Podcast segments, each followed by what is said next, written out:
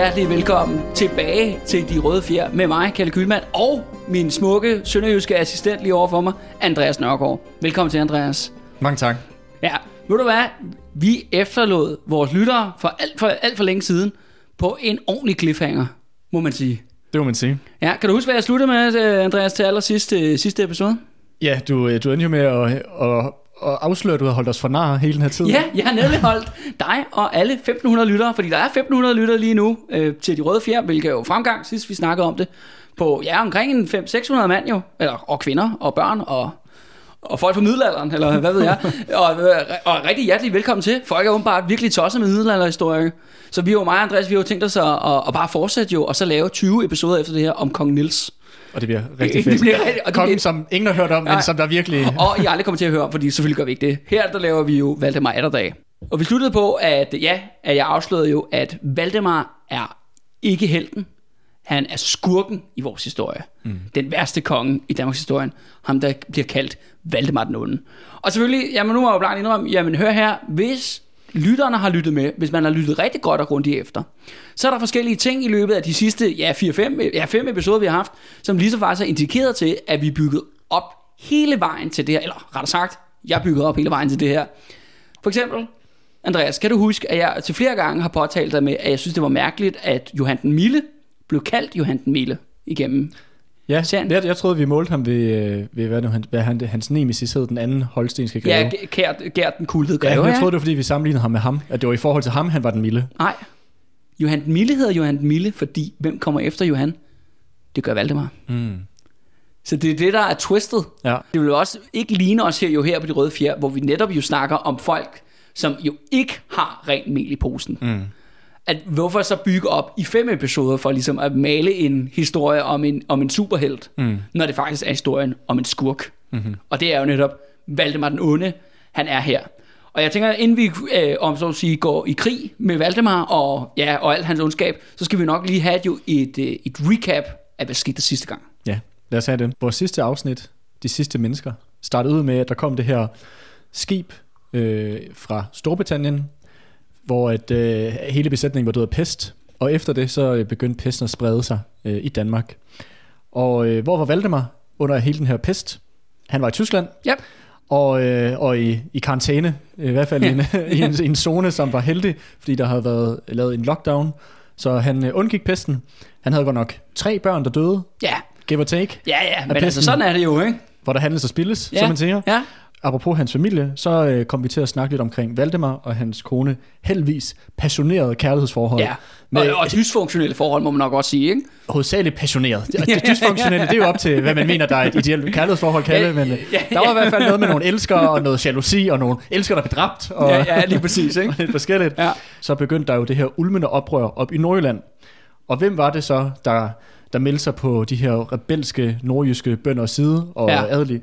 Det var jo så alle de gamle. Det var Jern Henrik, det var Johan den Mille, og det var øh, sidst men eller ikke mindst, det var Valdemar the Kid, Ja, hertug som, Valdemar af Sønderjylland, som jo er...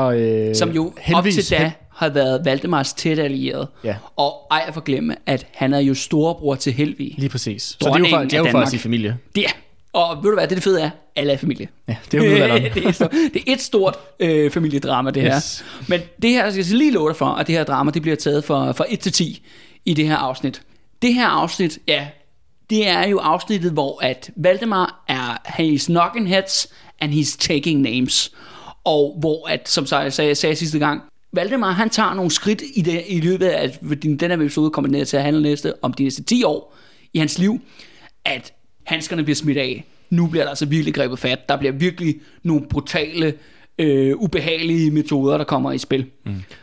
Man kan jo sige, at de sidste par afsnit har vi, de sidste afsnit har strukket sig over et par år, Ja. to, to, tre, fire, nogle gange fem år, men vi tager så lidt et spring i dag. Ja, vi tager en ordentlig, vi tager en Et ordentlig skur. luns. Ja, vi, vi, vi begynder øh, i år 1350, Ja, og så hopper vi af.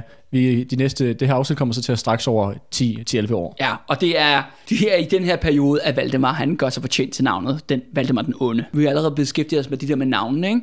Altså Valdemar Atterdag på dansk, øh, Valdemar Dommedag på tysk, og så det har jeg faktisk ikke sagt endnu. Valdemar den Onde, det er sådan, han konsekvent er omtalt i svensk historie. Den dag i dag står der i svenske historiebøger, Valdemar den onde. Hmm. Og det kommer vi ind på i dag. Ja. Hvor i Danmark står der stadigvæk Valdemar Atterdag, mm. kongen, hvor hver dag er en bedre dag mm. under Valdemar. Hvor tyskerne jo så ligesom linker ham til katastrofetid, mm. dommedag.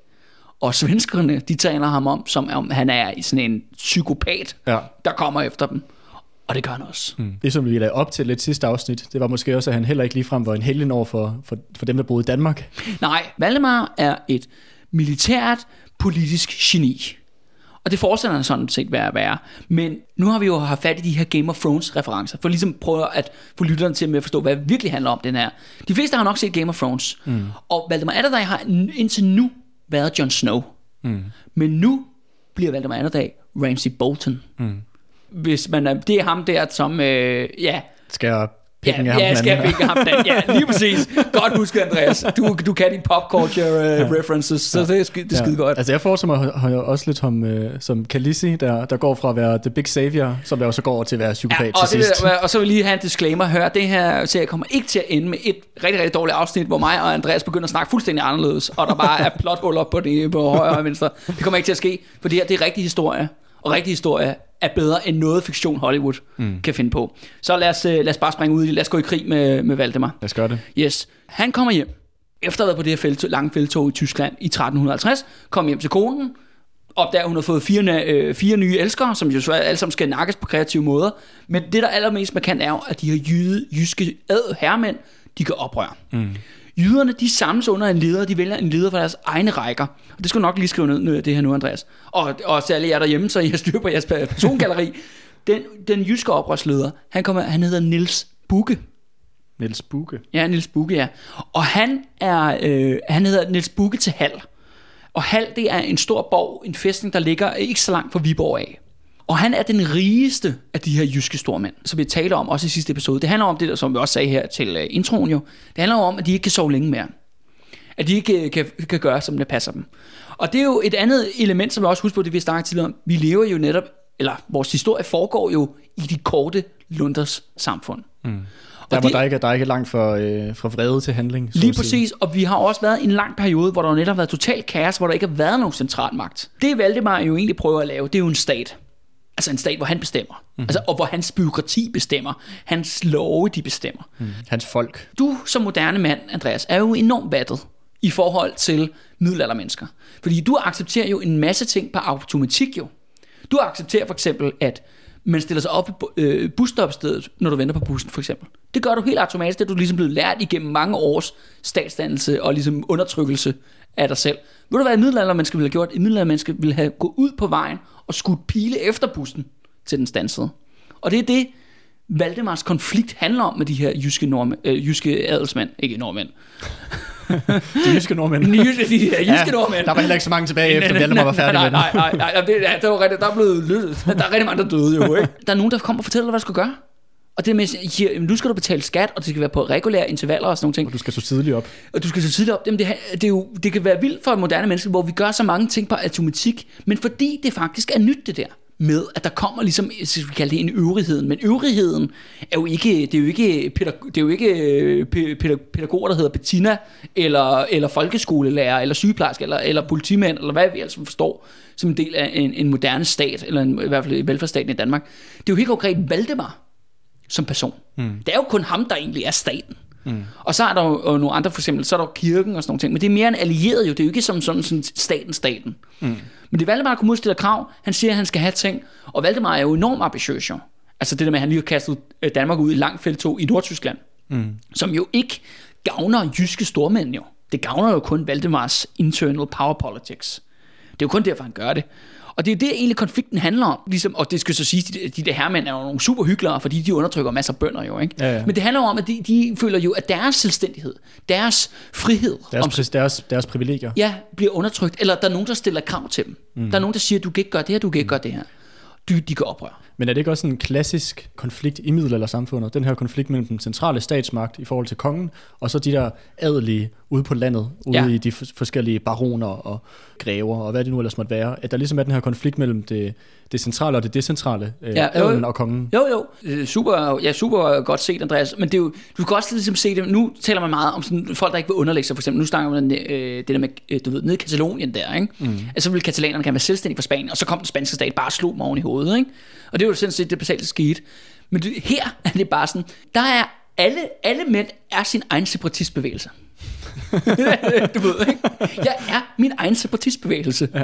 Altså, du ved, jeg, øh, jeg, har en, øh, jeg har en kiosk her, jeg har en bodega her. Det er mit eget land. Altså, kontrollen, øvrigheden.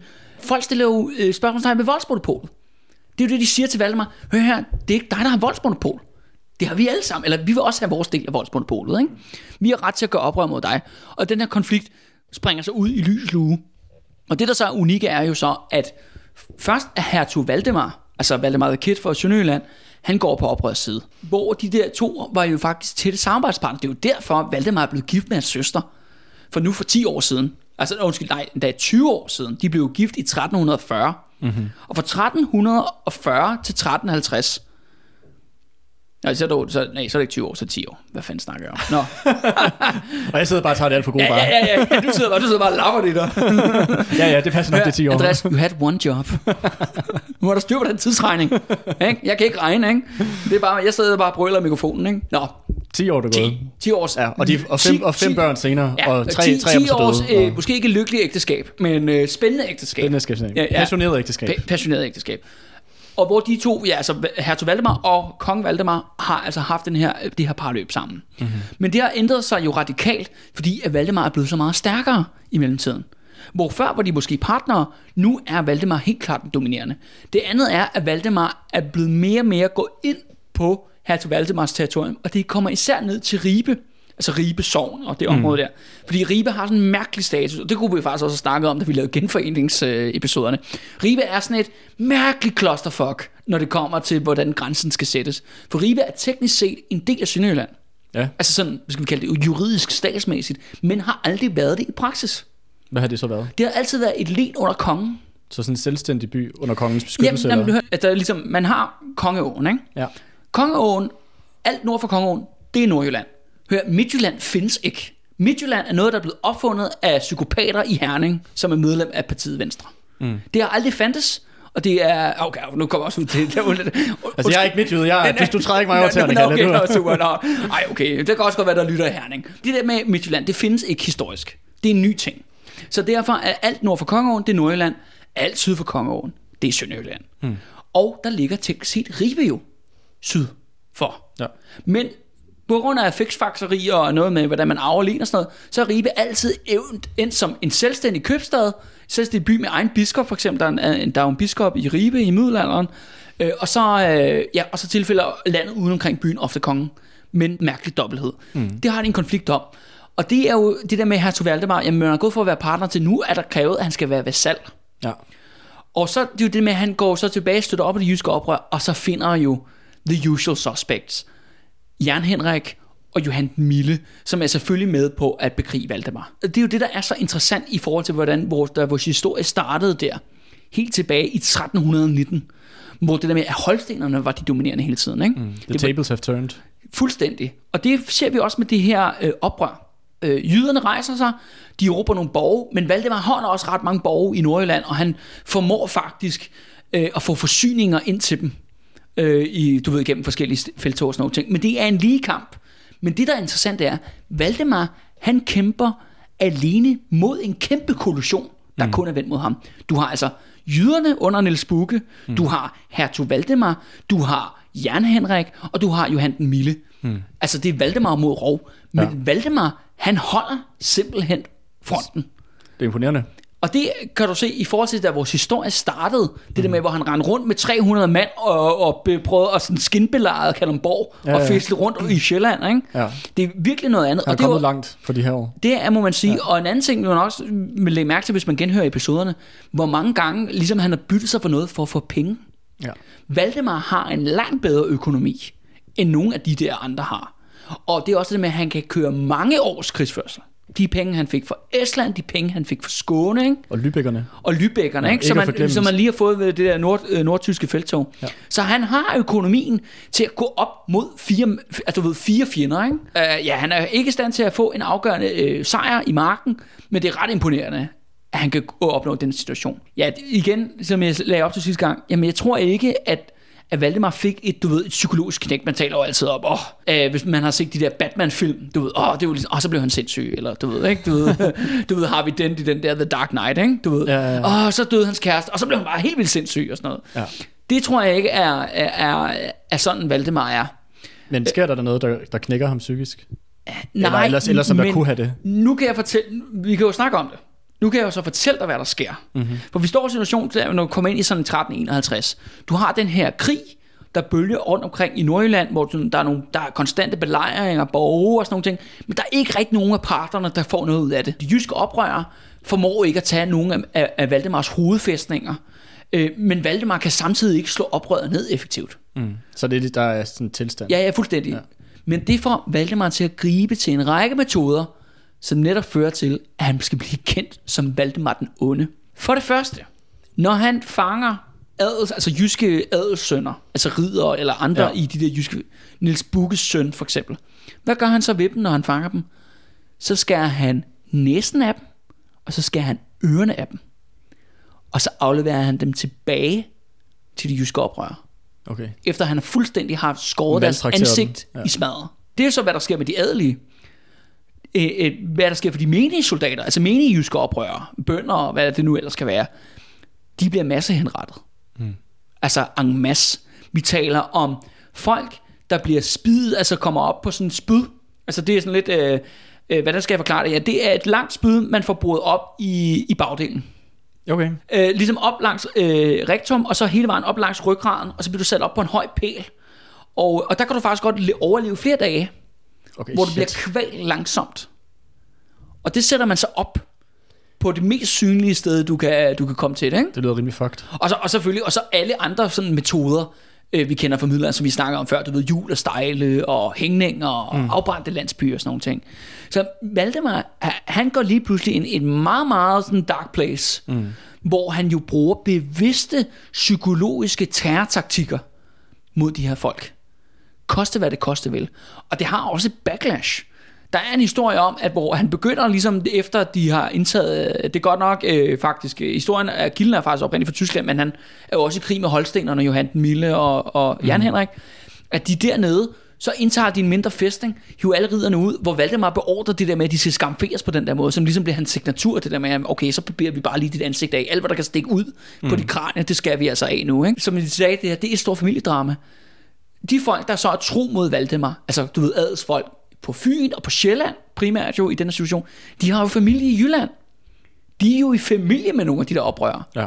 Og der, det, der er en historie om, hvor at en helt flok ridere, du ved, 20-30 ridere, de simpelthen efter, de ser deres familiemedlemmer, der er fuldstændig blevet skåret i små stykker af Valdemars mænd, at de bare sådan siger, jeg afsværger dig troskab. Ja. Du så det ved- har også en mod, det har også på, Ja, det, ja, det de- har også en modsat effekt på måde. Det er sådan noget med, at de knækker deres... Øh, de knækker deres våbenskjolde, deres faner, du ved, de har jo alle de der symboler, du ved, drager og bjørne, og hvad de nu ellers har så rideskjold. Altså fordi, og det er jo det med, at de er jo blevet slået til ridder af Valdemar. Det er jo sådan, det fungerer. Ja. Du bliver slået til ridder af kongen. Det- Man kan ikke... Det er ikke, Du kan ikke erklære dig selv Nej, det, det, er også, det er også noget, der er fisk, det er sådan noget, man ser i Hollywood-film og sådan noget. Nå, men så er der bare en eller anden ridder, der kan slå en anden til ridder. Det findes altså ikke i virkeligheden. Eller ikke i middelalderhistorien. Du kan altså kun blive slået ridder af en monark. Okay. Magnus Smukke over Sverige kan slå folk til ridder. Valdemar kan slå folk til ridder. Så, Øh, så ikke engang, øh, ikke engang Jan Henrik kan slå folk til ridder. Nej, men så vil den tyske kejser så gøre det. Ja, okay. Men det, men det, er jo- men det, er, sådan, det er jo også lige de tur, men det er sådan noget samlebåndssted. Okay. Du ved, du ved det, det, Samlebåndsridder. Ja, det tyske kejser, han aner ikke, hvad Jan han render rundt og laver. Men du ved, så hvert år, så holder han hof et eller andet sted i Prag, eller et eller andet sted dernede, og så sender Jørgen Henrik, Nå, der, jeg har lige en liste på 20 mand, jeg synes, øh, de er pisse gode, de skal. Og så er det sådan, sådan, hvad hedder det, samlebåndsceremoni. Ja, bum, bum, bum, respektere Gud, bum, bum, bum, respektere Gud. Ud af vagten, ikke? Mm. For sådan, sådan kører det, ikke? Altså, okay. Så, så det er sådan noget, der, det sker sådan regularly, ikke? Ja. Øh, nå, Så er det lidt mere personligt her med Valdemar. ja, og, eller ofte, øh, man arver også titlen af sin far. Ja. Øh, så, eller så er det Valdemar slået af far til ridder. Eller, altså det er virkelig et, et tegn jo på foragt, at han ligesom har mistet, mistet folk. Men en ting er i hvert fald sikkert, at efter han begynder at bruge de taktikker, folk begynder virkelig at blive bange for ham. Mm. Der er en dyb, dyb frygt for ham, og hvad han kan finde på. Er filmen knækket for ham, er han blevet vanvittig, eller hvad?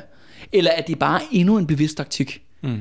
Og der er sådan lidt Valdemar, som indtil videre jo virkelig har kunne læse det politiske game, det taktiske game. Jeg tror, at altså, grunden til, at han begynder at maltraktere folk på den her måde, og dræbe kvinder og børn, han begår jo folkemord en masse i de der områder, hvor oprørerne er i Jylland. Altså brænder landsbyer og kirker af, og henretter folk for godt ord og sådan nogle ting. Jeg tror, det er jo også en taktik, der er født af desperation jo. Mm. Han er måske ikke sikker på at vinde. Nej, det er jo det. At hvis man kan gøre hvad som helst, for at få måske det psykologiske overtag. Det er også det med, at han er op mod fire andre.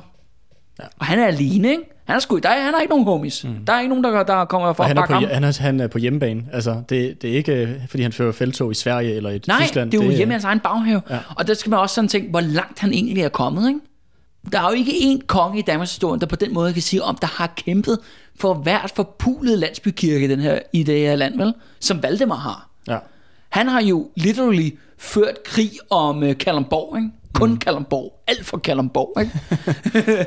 hvor, altså, hvor han har bygget det der. Han har bygget den her bygning, og nu kommer de der forpulede nordjyder og river det væk fra ham, ikke? ja. Og får helheden til at gå i stykker, ikke? Og allierer sig med de værste fjender, man kunne tænke sig. Holstenerne, ikke? Det er jo the classic arc enemy ja. i, i, den her, i vores historie, og det har vi været hele tiden. Den her krig, den kommer og følger frem og tilbage, og det var faktisk et par år, uden at komme nogle resultater. Indtil begge sider, okay, sådan, okay, lad os prøve at indgå nogle fredsforhandlinger. Mm. Og det ender med faktisk, at, at der kommer en fred den 25. juli 1354, hvor at de mødes alle sammen i Nyborg. Altså den fred, Valdemar indgår med hertug Valdemar, Valdemar the Kid og, og Jernhenrik og Johan Mille og sådan noget, det er sådan status quo fred. Okay. Altså intet bliver sådan set rykket i det politiske landskab. Det mest interessante jo, det er jo det, de her jyske oprør. Mm. Hvor at aftalen er, at alle får frit lejde for krigsforbrydelser, de har begået. Ja, Meget det- belejligt. Det er sådan nogle, det, men, men det, det lyder vildt, når vi siger det her, men det er jo sådan set ofte, det, det er, når det er, at du har haft de der forfærdelige regimer. Mm. Altså, overgangen fra, øh, fra Franco i Spanien, alle fik, øh, alle, Ja. alle forbryderne, de blev, de blev aldrig nogensinde retsforfulgt. Pinochet i Chile, Ja. alle fik frit leje. Ja. Altså, det, er, det, er ikke, det lyder vanvittigt, når vi siger det, men det er sådan set ofte historiens gang er sådan her, at de der regimer, der begår vanvittige forbrydelser mod deres egen befolkning, at de får en eller anden sweet deal lige på vej ud af døren, hvor de alle sammen får immunitet og bliver tilgivet alle deres forbrydelser. Ja, lige præcis. ikke? Så slår vi en streg over det og sådan Ja, noget, ja, ikke? præcis. Og det er sådan set den fred, der bliver lavet der i Nyborg mellem jamen, de jyske herremænd og Niels Bukke der. De bliver ligesom nødt til at anerkende, okay, Valdemar er vores konge.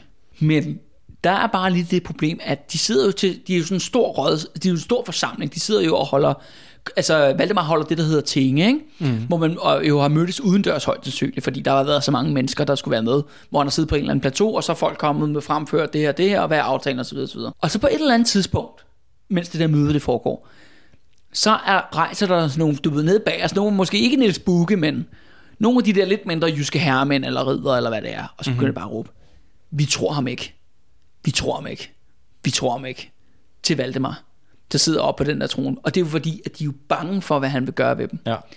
De er overbevist om, ikke? og der er jo også nogle af dem, der skulle måske have siddet der og manglet deres næser og deres ører i den forsamling. Mm. Og så siger, vi tror ham ikke, han vil tage hævn over os. Mm. Han vil finde ud, og Valdemar er sådan, jamen, det kunne jeg da aldrig finde på. Men det siger bare, at den her fred, den, er, den holder ikke. Ja. Den, Den er, er- skabt på et meget, meget løs grundlag, hvor, Ja. hvor den nærmest kommer kun jo i stå, fordi at, at Holstenerne og Hertug Valdemar der, de er jo sådan, okay, vi har ikke lyst til at slås mere, det koster mange penge, og Valdemar har, har en god økonomi, så han kan, han kan holde til the long game længere, ja. end vi kan. Så jyderne bliver nødt til at acceptere det her. Men de er jo bare sådan, okay, Valdemar vil komme til at hævne sig. Bare lige, bare lige en hurtig ting. Jeg tænkte på, øh, nu har vi jo Valdemar the Kid, Ja. og hans øh, lille søster Helvig, Ja, og som der jo så er gift med Valdemar, øh, Dommedag, eller Valdemar den Onde, ja, hvad vi ja, kalder ham. ja, ja. Hvad Kært barn har mange, Mange navne. navne. Ja. Ja. Men hvad, hvad har, har det ikke skabt et meget mærkeligt forhold?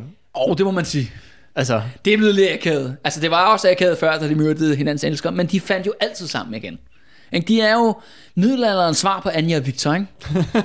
altså, bortset fra, altså dem, de knaller udenom med, bliver så henrettet. at man... På kreative, ja. på kreative metoder. Ja. Men faktisk, altså det er lidt et mysterium faktisk, det der kommer til at ske med Helvig nu. Den tidlige periode, du ved, i 1340'erne, og så især måske under pesten, hvor han jo ikke var i Danmark, hvor hun jo ligesom var alene til ligesom at være den officielle sådan, symbol på kongemagten. Øh, Helvig forsvinder simpelthen ud af Danmarks historie efter det her oprør her. Okay. Øh, I 1355 er den sidste kilde, hvor vi har noget, hvor der snakker om, hun har været med til et møde, eller hun har underskrevet et eller andet på kongens vegne, eller sådan noget. Hun dukker først op i 1373, da hun dør. Nå. Og der dukker hun op, og det ved det, fordi hun bliver begravet på et, nonneko- øh, i et nonnekloster her i, øh, på Sjælland. Okay, er det, ikke, er det normalt praktisk, man som, som dronning bliver begravet på den nonnekloster? Nej, det er jo det, der er det mærkelige. Mm. Vi har ingen forklaring på det. Hun dukker bare op i det der nonnekloster, og det skal også siges, Valdemar ikke er begravet i det kloster. Det kunne det. Hun er begravet separat alene ja. der. Er det ikke noget, det der med nonnekloster? Var Og det, det, skal, og det nu, spoiler alert, Valdemar dør en dag. Oh. Men øh, at øh, faktisk, at de to ikke bliver begravet sammen oprindeligt. Nej. Men det bliver de så senere af Margrethe, altså så- øh, datteren? ja, datteren, da hun er dronning, Ja. ja, og hele Nordens hersker. Der flytter hun faktisk heldigvis grav, så de begge to kommer til at ligge i Sorø Klosterkirke. Men, øh, Og spekulationen er jo, at som vi, vi ved, hvad ved vi om de her to? Vi ved jo, at de har virkelig helt love relationship. Vi ved jo så også, at Valdemar har haft en meget, meget tæt alliance med hendes storebror, altså hertug Valdemar af Sønderjylland, og den er brudt sammen nu. Mm. Effektivt her, efter det her oprør. Selvom nu er der blevet indgået fred. Problemet er, når man er gift i middelalderen, så kan man jo ikke blive skilt. For det Nej. første, det er ulovligt. Det, det, det har ramt simpelthen mm. i, i, i forhold til Bibelen. Og især når man er konge og dronning, så er det, de har jo, som vi ved, jo haft mange elskere til, til, til den anden hånd og sådan noget, men det er jo ligegyldigt. Der er kun et ægteskab, der gælder for Gud jo, og det er det, du har lavet i kirken. Ja. Men hvad gør man så, hvis man, ikke vil, hvis man gerne vil af med, med sin dronning? Jamen, så kan man spære i et nonnenkloster jo. Altså hertug Valdemars forræderi, jydernes forræderi, og det er også det der med, hvor startede Valdemar sin karriere? Han startede jo med at få Aalborg mm. og Vendsyssel, ikke? Du og det er ved, dem, der vender sig mod ham. det er jo dem, der vender sig mod ham. Mm. Jeg tror, han tager det faktisk rigtig personligt. Mm. Øh, uden at gå full psycho, og så alligevel, ikke? Det har da gjort lidt ondt. Og, og det Ja, har og nogle gange så et, bliver man øh, bare nødt til at maltrætere folk til ukendelighed, for ligesom at komme sig om på, om på alt den smerte, de bevolder, ikke? Ja. Selv Valdemar har også følelser, ikke? Men, øh, men jeg tænkte bare lidt, altså, er det ikke også meget normal praksis i middelalderen, at hvis du for eksempel havde en datter, Ja. øh, altså som der på en eller anden måde havde gjort noget, faldt i unåde, who knows what, altså sendte man dem i nonnekloster. Ja, Øh, og det samme vel også ved, ja, med for eksempel dronninger, ægtefæller, som man øh, som havde optjent deres formål, eller havde skuffet på anden vis. at det er også det, vi ved det jo faktisk basalt set ikke, fordi Helvig kan også godt være, at hun bare har væltet rundt og party like a crazy animal rundt omkring, men sandsynligheden for, at hun er for 1355, er hun blevet spærret inde i det der nonnekloster af Valdemar på Sjælland, jo, som jo nu er blevet en ny kerneområde. Hør, hertug Valdemar, han har ikke ressourcerne til at befri sin søster. Nej. Han, han, kan sgu ikke, han kan ikke gennemføre et feltog alene. Mm. Han bliver nødt til at have opbakning af de andre, for at mm. han kan komme afsted. Og det er også det med at huske, at Valdemar er virkelig den svage part i den her koalition. Mm. Altså Niels Bukke og Jan Henrik og Johan Mille, de er meget, meget stærkere end ham. Og det er det, jeg tror, at simpelthen Valdemar, han, han parkerer simpelthen helvede der. Mm. Til, til den dag, hun dør. Mm. På tragisk vis. Og det er jo også interessant, det, ikke? det var jo egentlig også det, han gjorde med Otto, ikke? Ja, parkerede ham over i Estland. Ja, ja, ikke? Når han uha, når han bliver for besværlig, og han ikke kan bruge ham, så ryger han, så ryger han lige lugt af helvede til, ikke? Mm. Og det, det, er jo egentlig basalt set det samme, det sker med Helvig her. Men forskellen er bare, at hun er en kvinde, og derfor er hun jo ikke en contender om magten, som Otto egentlig var. Mm. Som storebror, ikke? Ja, og det er sjovt, du skal sige der med, at du, nævnte det med, at hun er en kvinde, Ja. og ikke en contender for magten, fordi det er jo lige præcis deres datter, der jo ender Ja. lige præcis med at være den største monark i hele Ja, Nordens men historie. hør her, nu spoiler du helt vildt jo slutningen, ikke? Prøv lige at styre dig, ikke? ikke? Folk er jo kommet her for at bare høre på inde på den, de vildeste cliffhangers om noget, der er foregået for 500 år siden, som man bare kan Wikipedia sig til. Men nej, de vil hellere høre mig sige det, ikke? ja.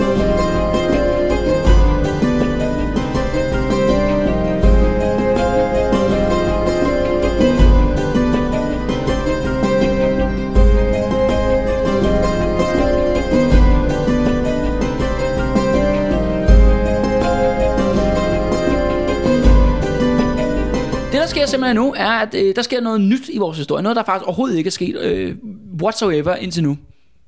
Der er faktisk fred. Valdemar tager ikke hævn over for de der... Nej, eller jo, eller jo, det gør han. Men, men, men, men, men der går, vi har et par år fra 1354 til 1357, hvor Danmark faktisk ikke er i krig med nogen som helst. Fra 1354 til Til hvad? 1357. Så hele tre år. Hele tre år. Men hør her, Andreas. Vi begyndte vores historie i 1319. Der har været krig hele vejen op til 1354. Det er, sådan Det er rigtigt nok, altså du, jeg snakker om, så er der forhandlinger og sådan nogle ting, men der er altid en ny fjende. Ja, ja. Du så har det været holdsænderne, så har det været øh, Magnus den Smukke. Ja, så, gik, så lavede Lübeckerne. så lavede Østerne oprør, så lavede Nordfriserne et oprør, ja, ikke? ja, ja. Der har altid været nogen, Ja. ja. hvor man har ligget og slås, men nu har vi faktisk tre år, hvor der faktisk er ret stille og roligt. Hmm. Og dog. Øh, fordi at øh, Valdemar, som de der jyder på, i Nyborg ligesom sagde, han tager hævn, vi kan ikke stole på ham. Øh, det kan det heller ikke. Fordi at, øh, det er jo sådan, hvem er den øverste juridiske myndighed i Danmark? Det er jo kongen. Ja, det er kongen, ja. Og Valdemar begynder mere eller mindre i en kampagne, ikke mod de jyske herremænd som sådan, men mod deres ridere, deres vasaller, deres, deres hirs. Unders, undersåtter Ja. deres, øh, hvad kan man kalde det, stikkeretdrenge. Det viser sig jo sjovt nok, vi har haft jo, har haft alle krig, vi har haft pest, altså alle mulige katastrofer. Der er en masse ridere, som har begået nogle ulovlige ting. Men som sagt, aftalen var jo lidt, at øh, det slår vi ligesom en streg over, det er ligesom glemt. Men øh, Valdemar begynder så at retsforfølge en række jyske ridere, og øh, simpelthen øh, tage al deres ejendom fra dem, og endda også henrette dem. Hmm. Og som skaber masse ballade. Hvor det der med, at han, det er også det der med, ikke? han virkelig, han fortolker jo re- den der fredstraktat, som han har lyst til. Ja, han går lige til stregen og Du lige ved, han går jo ikke efter Nils Bukke. Han kommer jo ikke, det er jo ikke kongens ridder, dukker jo ikke op i halv ved Viborg der, og bryder døren ned og siger, Nils Bukke, du er anholdt i kongen og, og Guds åsyn eller et eller andet. Han går jo efter Nils Bukkes ridder og siger, Nå, øh, Laurits, eller hvad fanden de nu alle sammen hedder, ikke? Du ved, dig, dig, dig, dig. Ja, men det er også en måde at svække ham på længere sigt, sådan, øh, sådan Og det, er over jo- længere, længere og det tid. viser så, at den der, de der øh, jyske herremænd anklager ham for, er jo netop, at det her, det er kun, vi har kun lige afsluttet runde 1. Mm. Det viser så rigtigt. Valdemar forbereder sig jo aktivt på mm. runde 2. Det interessante er jo, en af grundene til med katastroferne, hvorfor det gik så galt under hans far, Kristoffer den anden jo, det var jo netop, at det der med, at Danmark blev trukket fra hinanden af alle mulige forskellige interesser, ikke? Det vi taler om. Der var en ting, hvor Holstenerne havde alt det her pant, ikke? men kirken spillede sit eget game, herremændene spillede sit eget game. Og det er jo egentlig det, der jyske oprør også handler om. Ikke? Valdemar blev jo nødt til at kvæse dem. Han blev jo nødt til at knægte dem. Ja. Hvorfor skulle han ellers skamfere folk? Altså for et godt ord, ikke? Mm. Og det skal også siges, det gør Valdemar jo aldrig ved holstenerne. Ja, det er jo den bitre, bitre fjende. Og man begår massakre på hinanden og alt muligt. Det er noget, altså, der er ikke nogen historie om, at han begynder at skære næser og ører af holstenske ridere. Mm. Men har han overhovedet muligheden for at gøre det? Er de ikke for stærke også? Jamen, du ved, nogle gange så fanger man jo nogen. De tager jo hele tiden fanger, udvikler hele tiden fanger, Ja. og ikke så løsesum. Men det er altså virkelig at ændre reglerne. Altså, når du har ligesom betalt løsesum for at få din fætter tilbage, så kommer han altså tilbage uden næse og ører. Ja. Han bryder jo nogle regler. Selvom det, det er jo vanvittigt voldeligt og anarkistisk samfund, der er tale om her, jo, så er der jo nogle spilleregler. Mm.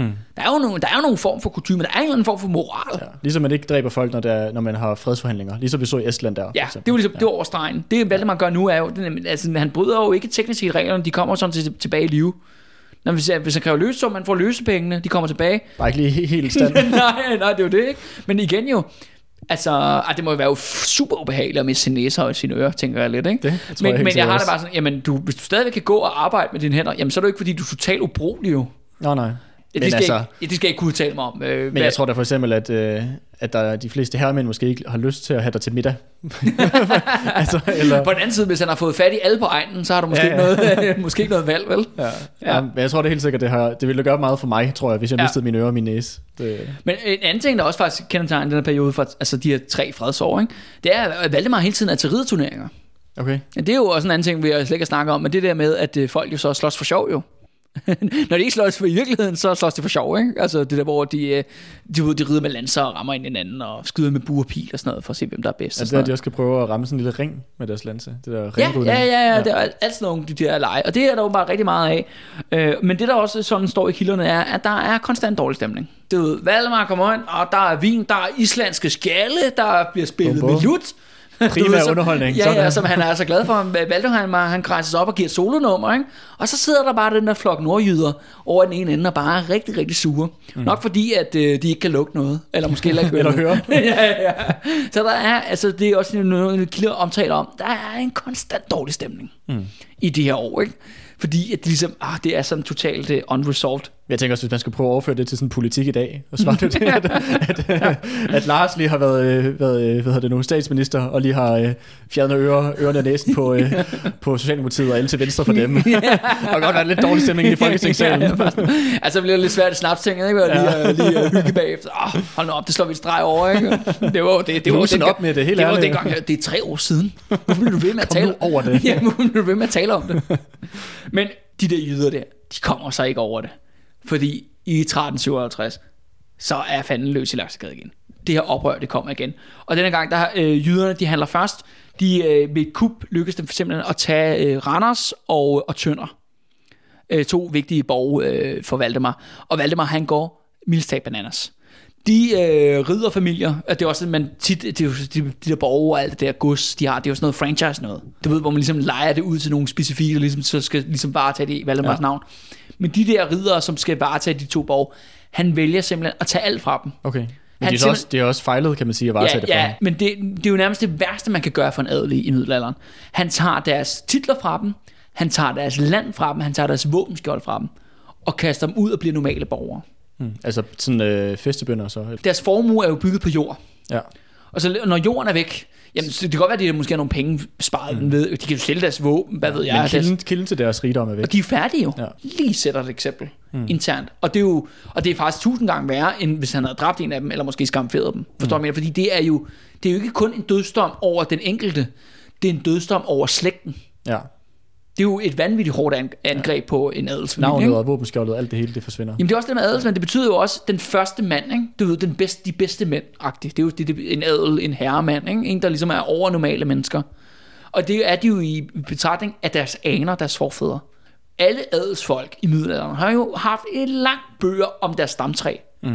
De har jo alle sammen haft familiehistorier, hvor de er gået vildt meget. Altså, de er de oprindelige slægtsforskere. Ja. Altså 100 procent? Normale mennesker, det er det, den kære. De ved jo knap nok, hvad deres forældre hedder, ikke? Især efter pesten, så er der sgu ikke nogen, der ved, hvad deres forældre hedder. Nå, okay, nå, nu, nu er jeg her, ikke?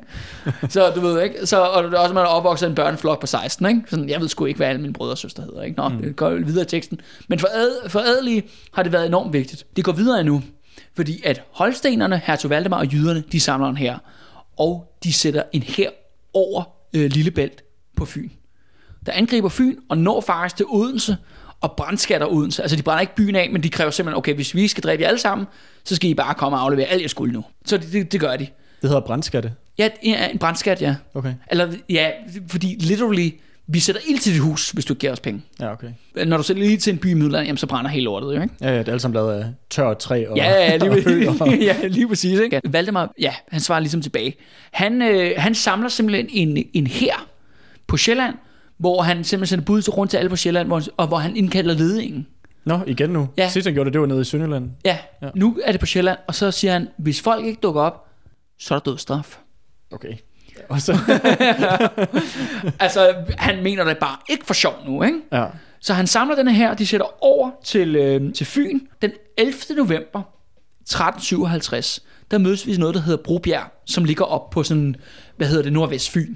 Øh, det er ikke, ja, det er sådan over middelfart, mellem middelfart og Odense, hvis det er ligesom, du kan sætte det ind på dit. Ja, der, ja, ja, jeg ved ikke, jeg kender, jeg sad lige og tænkte, jeg kender nogle byer der, er, ikke, omkring, men der er det, faktisk ikke rigtig nogen byer nej, det område. det virker, det er meget tomt. Der er Ja. Kedeminde på den østside, men det er Ja, også, ja, ja, men det er på, på den anden det- side, ja, nemlig det er af det. øen. Ikke? Ja.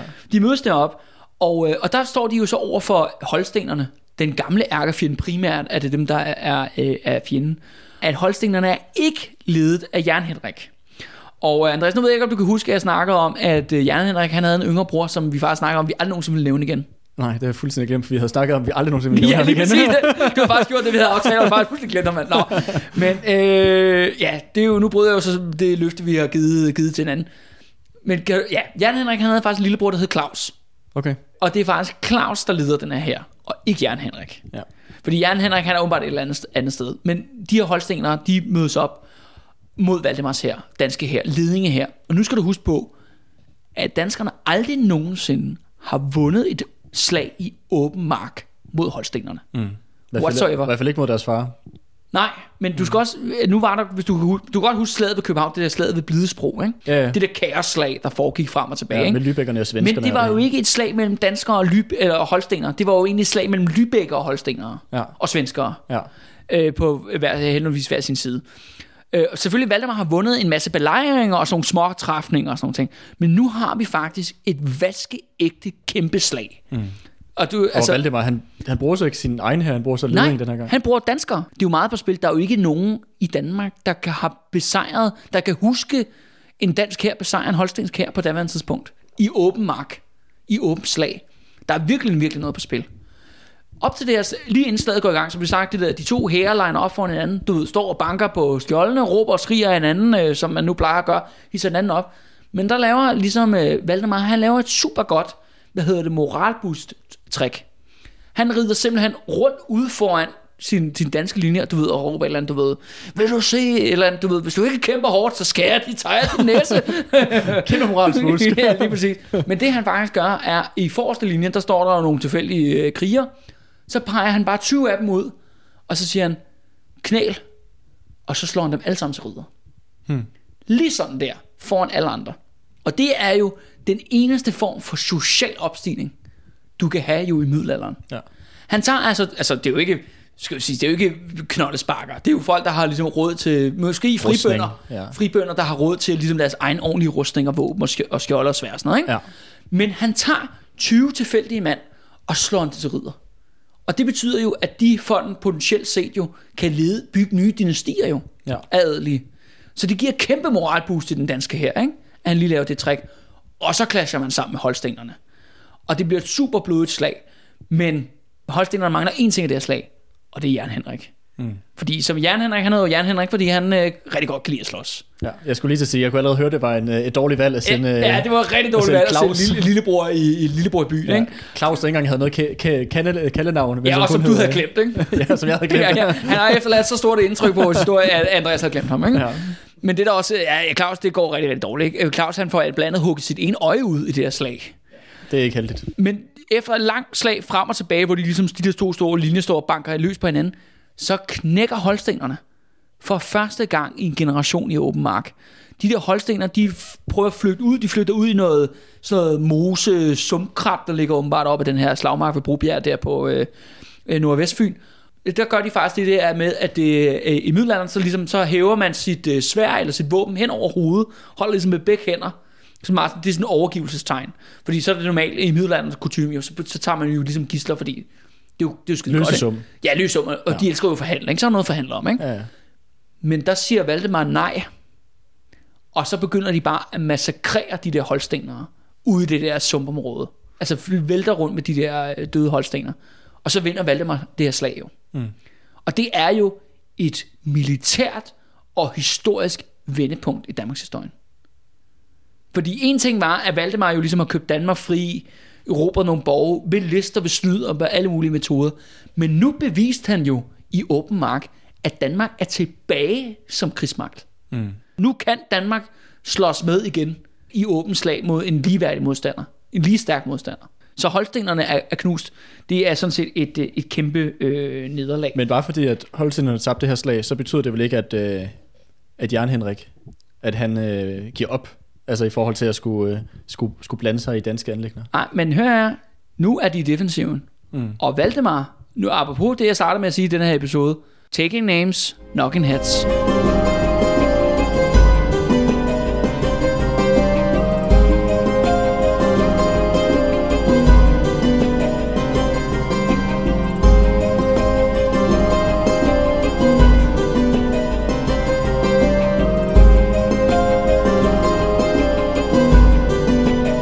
Inden vi går videre, så vil jeg jo bare lige øh, sige øh, tak, fordi du lytter med.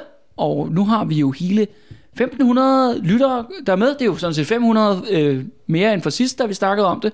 Så velkommen til. Øh, det er super fedt, at I ja, tjekker ind og gider at lytte med på øh, vores store saga om øh, ja, hele Danmarks øh, Valdemar Atterdag. Øh, og I vil rigtig gerne se det videre til jeres venner, jeres familie og dem I kender.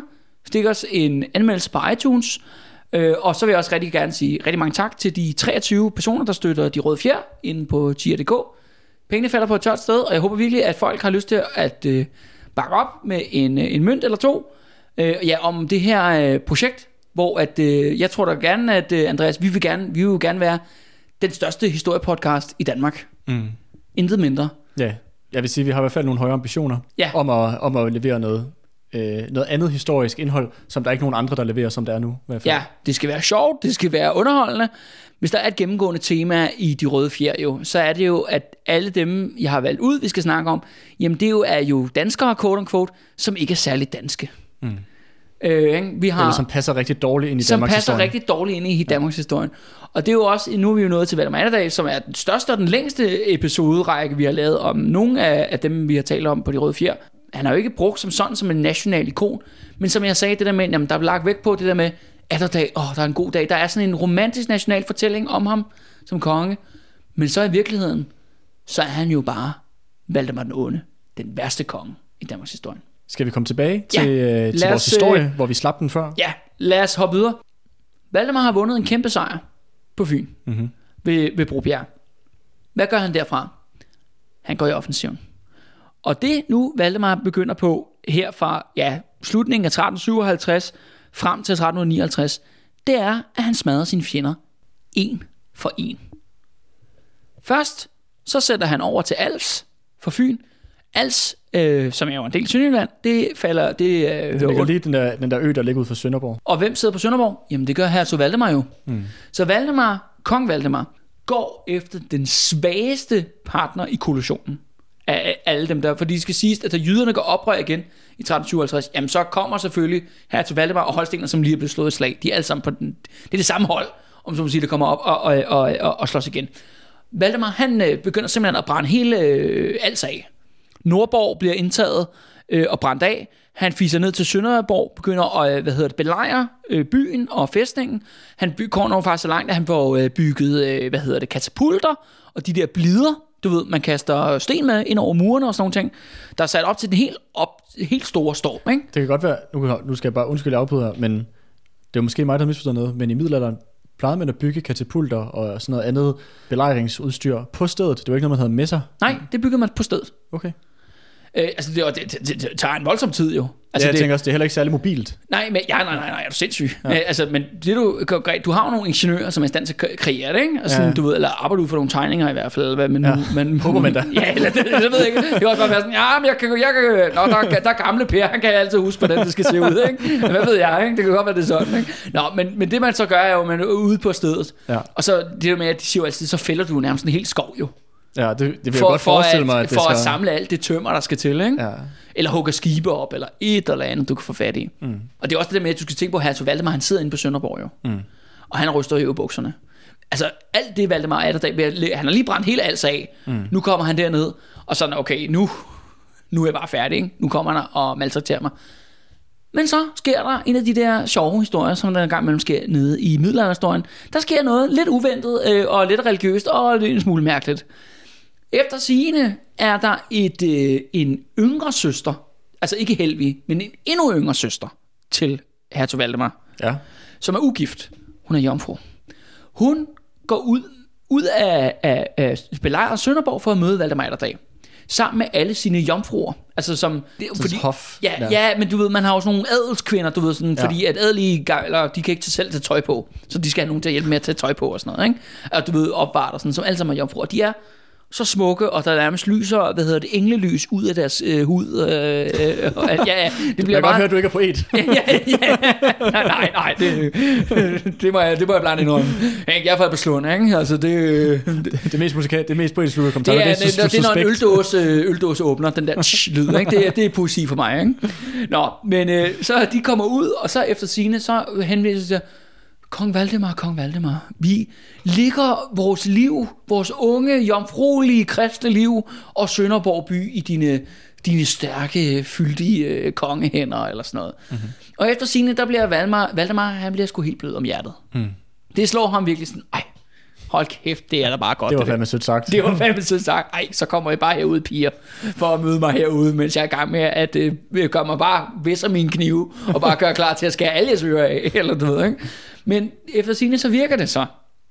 Han bliver simpelthen, ej, så lader vi være med at brænde Sønderborg af, og dræbe alle indbyggerne, og hertug Valdemar derinde. Okay. Så det, men de laver en aftale, som øh, basalt set kastrerer hertug Valdemar fra dag politisk militært. Hvad gør de?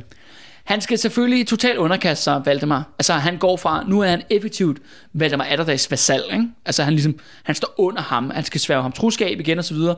Han skal betale skat selvfølgelig til Valdemar for at styrke hans krige. Men mest markant er det, at i Sønderborg, jo, som er hans hovedby og hans hovedfæstning i, i hertugdømmet øh, Sønderjylland, der må han kun have 20 mænd, som er bevæbnet. Det er ikke mange. Det er, som sagt, det er en politisk kastrering, han, han laver af ham. Ikke? Mm. Men på den anden side jo, altså han er jo sådan set også bror til en dronning. Der er også nogle grænser for, hvad, hvad du ligesom gør med, når du kommer helt op i hvert fald, ja. med, med folk. Ikke? Ja. Men Valdemar, hertug Valdemar, er nu effektivt knocked out af koalitionen. Og så har Valdemar øh, den onde vel taget magten over Sønder, Sønderjylland. Ja. Effektivt. Ja, men han er lige med et strøg har han lige slået en koalitionspartner ud af den der oprørskoalition. Ja. Og fået et harem af jomfruer. Ja, ja, ja det, det, der, der er stort set ikke noget om, hvad der sker med dem bagefter, men øh, jeg formoder, det kan være, ja, det, det er måske meget godt, eller hvad ved jeg, selvom det nok ikke er særlig kristent, vil jeg sige. men Valdemar, han, øh, han fortsætter, fordi nu tager han kampen ind på Jernhenriks territorium. Fordi hvis man lige hopper over at sige vandet fra, fra Sønderborg der, jamen så kommer du jo ned i, øh, hvad hedder det, Angel. Og du, du kan nok huske Angel for, at det var jo der, hvor at øh, de hemmelige sønderjyder var jo.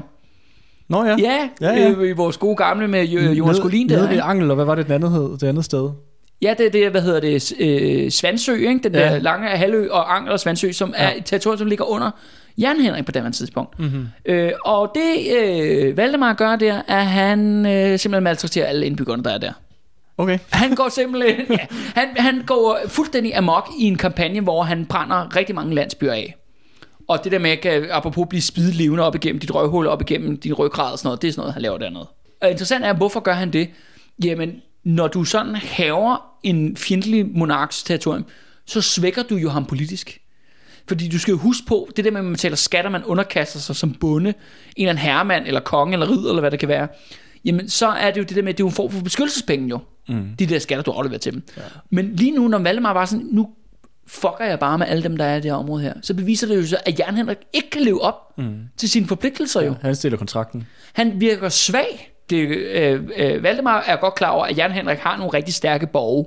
Meget, meget stærkere end Sønderborg. Bare lige for at lave sådan en recap til nogle af Ja. de første afsnit, vi snakker om. Der snakker vi om det her med, hvordan sådan i feudalismen i middelalderen, at der var det meget det her med forpligtelser, man havde til hinanden. Ja, At du havde bønderne, de var forpligtet til at betale skat, eller korn, eller hvad det nu havde været, ja, til hermændene, som der så også gik videre til dem, der sad i toppen, kongen, øh, hertugen, eller hvem det nu havde været. Og så den anden vej ned, så var der så de her forpligtelser om, at de skulle blive beskyttet af deres overordnede. Altså at hertugen skulle beskytte sine øh, festebønder, eller at kongen skulle beskytte indbyggerne, eller hvad det nu måtte være. Så det er jo klart nok, at når, når ja, som du siger, at når, øh, når Valdemar han går og laver sådan en rampage nede i Angel, eller hvor det er, så, Ja. så underminerer det jo den sociale kontrakt, der sådan set er med, med de her forpligtelser. Altså, han, uden at kan man sige, han kan ikke besejre Jan Henrik åben i marken. Altså, Jan, øh, Jan Henrik er heller ikke i stand til at udkæmpe et slag.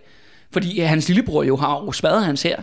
Mm. Det tager jo tid og ressourcer at have sådan her. Du ved, og hvis den bliver smadret, maltrakteret og dræbt jo, så er det jo ikke et kort, du kan spille mere. Til gengæld kan Valdemar ikke sådan, okay, han har ikke lyst til at kaste sig ud i at prøve at belejre nogle af Jan Henriks hovedfæstninger. Men han kan underminere ham økonomisk og politisk ved at fuck hans arbejdsbier op, ikke? Alle arbejdermyrerne, ikke? Mm. Øh, du ved, øh, bønderne der lave terrorkampagne mod dem, ødelægger det der område. Og det kan vi så sige, det kunne være, det er derfor, de der øh, hemmelige sønderjyder ikke findes jo. Det kan være, at de blev dræbt jo af Valdemar i 1300-tallet. Så det kunne Colin have takket øh, Ja, ja, ja, Valdemar Atterdag Ja, for. ja. ja. Og jeg er sikker på, at øh, Collin ville være helt tosset med Valdemar Atterdag. Han, Det er tror lige, jeg helt sikkert han er lige en mand efter hans hoved, tror det, jeg. tror jeg også. Så har han jo lige rendt rundt og smadret territorium. Han tager kampen videre. For hvem mangler vi nu, Andreas? Der er en tilbage i koalitionen her, nede i det område der i Tyskland. Er det de gode gamle Lübecker? Nej, Er det Johan Mille? det er Johan Mille. God gamle Johan Mille. Når vi tænker på vores lange historie, Johan er jo en af de få, der faktisk har været med hele vejen nu. Ja. Ja. Fra starten. ja. Fra starten, ikke? Selv, øh, hvad hedder det nu? Et, øh, Jan, hvad hedder det? Jan Henriks Ja, far. han er jo- han ja. er jo krasset af. Ja, han er død. Ja, og du ved, ja, altså Valdemar og Jan Henrik og sådan nogle ting, og, og Hertug Valdemar, er jo sammen en yngre generation. En, øh, en god, god gamle Johan Mille, som er mild, fordi at Valdemar kom jo bagefter, ikke? og viser at være rigtig, rigtig nederen. Og jeg skal lige love for, at øh, Valdemar den Onde, han kommer sat med i land i, øh, i, øh, i, øh, i Johans område. Det er sådan, at, at øh, Johans øh, rigeste område, det er øen Femern. Ja, Du ved, der, hvor der færgen, var Femern, ja, ja, ja, også, ja, ja, hvor færgen går i dag. Ja, ja. Det er hele den ø, det er en del af, af Johan den Milles, øh, Milles område. Øh, men nu kan man sige, at Valdemar har jo, han har smadret, sø, han har lige slået Hertug Valdemar ud af krigen, han har lige brændt Jern Henriks øh, land af, så nu ved Johan den Milde og hans folk, de ved jo godt, at han kommer. Mm. Nu, og han er, du ved, han er ude med riven. Øh, og han kommer med en flåde sejlende til Femern, og det er bønderne, man har ligesom ja, sammenkaldt bønderne og lokale ridere og forsvar og sådan nogle ting. Men alle havnene på Femern har man simpelthen blokeret ved at sænke skibe i havneindløbet. Hmm. Så man ikke kan sejle ind. Ja. Samtidig er der på rigtig mange af strandene, hvor man har opsat det, der hedder vognborg. Det er ikke noget, vi har talt om før. Men det var sådan en taktik, som især bønder og sådan nogle var glade for, hvor man tager sådan, du ved, ja, vogne, man bruger til, øh, ja, køre korn eller fød. transportere ting. Ja, transportere ting. Og Og så, så, en gammeldags trailer. jamen, du, du, kender det faktisk fra, øh, fra westerns. Sådan noget med kobra. Nå, ja, ja. ja, der hvor Ja, ja, ja. de det lidt rundt, og så forsvarer man sig mod en angribende fjende og sådan noget. Ja. Og det er faktisk en taktik, der er blevet brugt rigtig meget i middelalderen. Er ofte af folk, som ikke har lige så meget kavaleri, som, ja, til, ja, som en angribende Valdemar den Onde Ja. øh, vil have, når han, øh, når han kommer i land. Så de møder ham rigtig mange steder på stranden. Men så finder Valdemar så et sted. Så prøv at vente, så strategien er, at du har de her vogne, ja, og så bruger du dem til hvad? Søge dækning ved? Eller ja til det er at, ligesom det er en midlertidig fæstning. Ja. Du ved, de er jo enormt fixeret på det der med stationære forsvarsværker. Ja. Altså 80% af al krigsførsel handler om i middelalderen. Ja. De der åbne slag, altså basalt set, altså okay, der var jo lige en del i starten af vores historie, men Valdemar har jo egentlig kun været, ja, ikke engang, han har kun udkæmpet et faktisk. Mm. Det er det, han lige har vundet. Ja, så det er undtagelsen, og det, og det som folk er mest, hvad kan man sige, trygge ved, det er det her med de stationære Ja. ja. Ja, belejringer og andet. Og det, er også noget, det, det handler også noget at gøre med, at det der med at skaffe sig øh, jernbryn, øh, hvad hedder det, jernbrynje og de der pladepanser, de også begynder at få i 1300-tallet, her på i 1300-tallet, det er jo enormt dyrt jo. Men pilene er der jo, armbrysterne er der jo, og det er jo dødelige våben jo. Mm. Og det er også det med, at hvis du, hvis du river dig på en gren ude i skoven, så dør du. Eller det er fordi, det er middelalderen, ikke? Øh, øh, hvor der ikke er noget med infektion, så det der med at beskytte sig selv, det er enormt vigtigt, ikke? Penicillin er ikke rigtig en ting. Ah, det, du ved, der, der, der er måske en heks, der kan hjælpe dig ude i mosen eller et eller andet, ikke? Øh, Du kan, du kan tænde lys i kirken, ikke? Det, det, det er, hvad, hvad du kan få af, af lægehjælp på daværende tidspunkt. Men Valdemar, han sejler rundt om Femeren med sin flåde, leder efter et eller andet sted, og så finder han så en strand, som ser mindre og mindre ubevogtet ud. Begynder simpelthen at ro både ind, øh, landsætning, og så kommer holstenerne dernede. De, de angriber simpelthen, de samler sig, og det er jo sådan, altså det er jo en blanding af, der er rigtig mange bare bønder fra Femeren, tyske bønder, der ligesom møder Valdemar der i strandkant med hans ridder. Og de danskerne der, og Valdemar bliver presset super hårdt. Og det er faktisk lige før, at Valdemar, han krasser af. Nå. Historien går på, at i kampens hede, og det skal også sige, at Valdemar er jo faktisk en commander, ja, Ja, som ja. står i forreste linje. Han er med ude. Han er med ude nemlig. Altså, han er jo også, han er jo par, ja, hvad er han nu? Han er, han er 37 på det tidspunkt, ikke? Så han har jo stadig, altså, han har stadig noget kamp i sig på det tidspunkt. Han står ude i strandkanten og kæmper med sin nærmeste mænd. Og så efter sige, så kommer der en eller anden knoldesparker af en eller anden lokal bonde, løbende med et spyd, som du nok har set i sådan rigtig mange dårlige film. Ja, ja. Hvor der bare en, der rejser op og bare begynder at råbe og bare løbe. Det er ligesom, ligesom Mel Gibson i The Patriot. Ja, ja. Det bare kommer stormende der. Fuldstændig sindssygt. Og, og ham her, efter sine ham der bunden der, han er lige ved at spide Valdemar, den onde, der midt på stranden, og det kunne sådan set have sluttet vores historie der, bum. Men så kommer der lige en af hans livvagter ind for højre, og lige hugger hovedet af ham der, øh, der kommer ind. Og fordi at Valdemars mænd er, øh, ja, har mere, altså bedre udstyr, bedre pladerustning, bedre disciplin, så lykkes det simpelthen at slå dem tilbage fra stranden, ligesom for at etablere deres brohoved. Men inde i land, så kommer der så flere bønder til, der samler sig igen, og så angriber de en gang til stranden hvor de så bliver slået tilbage endnu en gang. Hvor efter bønderne, de flygter ud, og det skal sige, Femern er jo ikke verdens største ø jo. Nej. Men, men de, de flygter ud i alle kirkerne i landsbyerne rundt omkring, og forskanser sig i, i kirken. Og så er der sådan lidt, så kommer der endnu en af de her øh, rigtig gode historier. Så kommer der sådan en historie, der siger, at Valdemar sætter nogle, øh, sådan nogle parley, du ved, sådan nogle med hvide flag ind. Ja, ikke? ja, for "Hey, forhandle. Ja, forhandle. Ja. Og så siger, øh, sjovt nok, den der pro-danske krønike, som ligesom er kilden, så siger den så, at øh, jamen det der sker er, at de øh, prøver at komme ind og forhandle, og så myrder de der forræderiske bønder, øh, ham der fredsforhandleren. Mm. Og det får åbenbart Valdemar til af til at begå massakre i alle kirkerne. og brænde alle folk af, der er inde i de der kirker. Valdemar har ellers viser sig som en meget tålmodig og, og, stor. og, mild, og mild hersker. nu, hård, men fair. Ja, Ja, og det fører faktisk til, at han indtager femeren. okay. Det er sjovt, at nogen det der med at, at indtage kirkerne som sådan en fæstning, fordi at, nu er det jo ikke, fordi jeg, jeg ved... Du er øh, belejringsekspert. men, øh, men øh, jeg har da været på Bornholm et par gange, og har noget familie derovre. Og, ja. Ja, det og fandt jeg jo så ud af, det fandt af af bedre erfaringer ja, sidste ja, afsnit. Ja, jeg skal ikke komme her og snakke trash talk Bornholm. Men der har de jo de der rundkirker. Ja. Øh, rundkirken, jeg ved ikke, om nogensinde har set dem. Jo, jo, jo, jo, jo. Men det var jo også, øh, det er i hvert fald noget, jeg har hørt, at det, var, at det også oprindeligt blev bygget for ligesom at være sådan nogle fæstningsværker, Ja. som folk ligesom så kunne ja, stemple sammen i, og så havde du de der små øh, vinduer, som Ja. du så kunne bruge til at... Men, Øh. det, men rundkirken på Bornholm er også lidt anderledes, fordi at, at Bornholm har altid været enormt udsat for rigtig mange piratangreb. Mm. Så det, det er tydeligvis, at rundkirker er også en lokal taktik. Ja, for ligesom at kunne udstå øh, ja, alle de her angreb, der kommer hele tiden. Ikke? Hvor at det, den samme problematik har måske ikke været lige så meget i andre sådan, kerneområder, du ved, midten af Sjælland eller sådan Ja, ja. Ikke? Der, der er lang vej for en pirat at ja. komme derind. Ikke? Og der ligger alle mulige andre øh, borge ved kysterne, Ja, så du for skal eksempel igennem. Vordingborg, som jo har Ja. været en hovedfæstning, vi har talt ja. rigtig meget om. Ikke? Eller Piraternes Paradis. Ellers bliver han Kalundborg, ikke? Ja, ja. Men det fører faktisk til, at Valdemar, han, øh, han indtager jo så, øh, tager, indtager Femeren. Bum. Hvem er så tilbage? Jamen, der er jo selvfølgelig Niels Bukke og de her jyder tilbage. Ligesom, okay, her til Valdemar er slået ud af krigen. Jan Henrik og Johan den Mille er begge til, okay, der er ikke fred, men de har jo ikke, ikke noget at spille med lige nu. Valdemar har jo effektivt banket dem på deres eget hjemmeterritorium for første gang. Hvor er krigen foregået? Den er jo foregået midt inde på Sjælland, ikke? Steder som, øh, ja, som øh, Korsør og Ringsted og så videre, så videre. Nu er den faktisk blevet taget øh, til Fjendeland. Og den situation siger, okay, så de der jy- jyske oprørere, vi bliver nok nødt til at øh, indgå øh, forhandlinger igen. Mm. Øh, og ligesom om, om, at tale om tingene. Så Niels Bukke, han aftaler, at han ligesom skal komme med sådan en fredsdelegation over at møde Valdemar i Slagelse. Og de rejser helt de ved, tværs over Fyn, og så kommer de her til Slagelse og mødes med Valdemar. Og Valdemar er jo i en virkelig stærk situation nu, militært og politisk.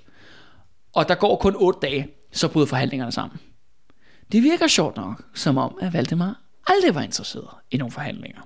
Men i hvert fald Niels Bukke og de her andre folk, adels, jyske adelsfolk, som er jo ligesom er lederne af den her oprørsbevægelse, de tager selvfølgelig hjem. Men de kommer aldrig tilbage til Jylland. Øh, fordi nu kommer endnu en af de her lidt mærkelige øh, historier, vi har fra middelalderen. Du skal lige øh, fortælle dig, hvad, sådan, hvad savnet siger, Andreas. Og så, Ja, kan du selv, og så kan du selv prøve at tykke lidt på, hvad der Hvor, er for hvor sagde du, de havde været, at have de der forhandlinger henne? I Slagelse havde de mødtes med, med Valdemar. Okay. Efter otte dage, der bryder forhandlingerne sammen. Ja. Og de tager simpelthen hjem med uforrettet sag. Der er sådan set stadigvæk krig mellem Valdemar og de jyske oprørere. Ja. Teknisk set. Men de er jo frit lejde jo. Fordi sådan er reglerne jo, Ja, ja. når man forhandler. Men i middelfart, altså sidste stop inden mm. Jylland, ikke? altså der på Fyn, ikke? der går historien på, at Niels Bukke og, og der, de kommer rid, ridende igennem middelfart, som mere eller mindre er et fiskerleje på det her tidspunkt.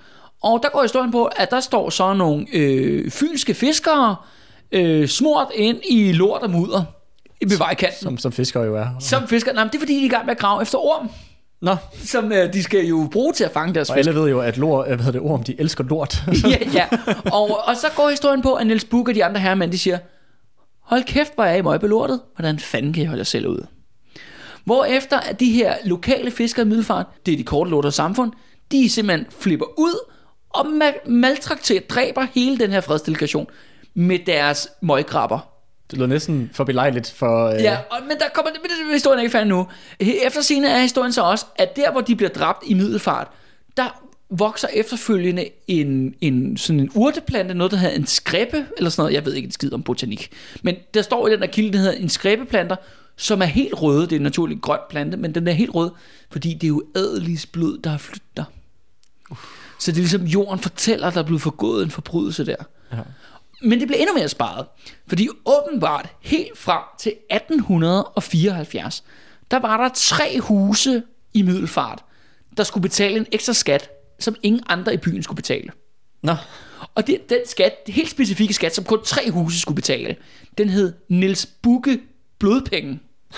og hvem betalte den til? Jamen, det, det er kongemagten. Okay. Og det skulle være en... Det en er så efter sigende, det er så der, hvor de der fiskere har boet. Og fordi så, når man dræber folk i middelalderen, øh, og man ikke bliver henrettet for det, så, så betaler man ofte det, der hedder mandebod.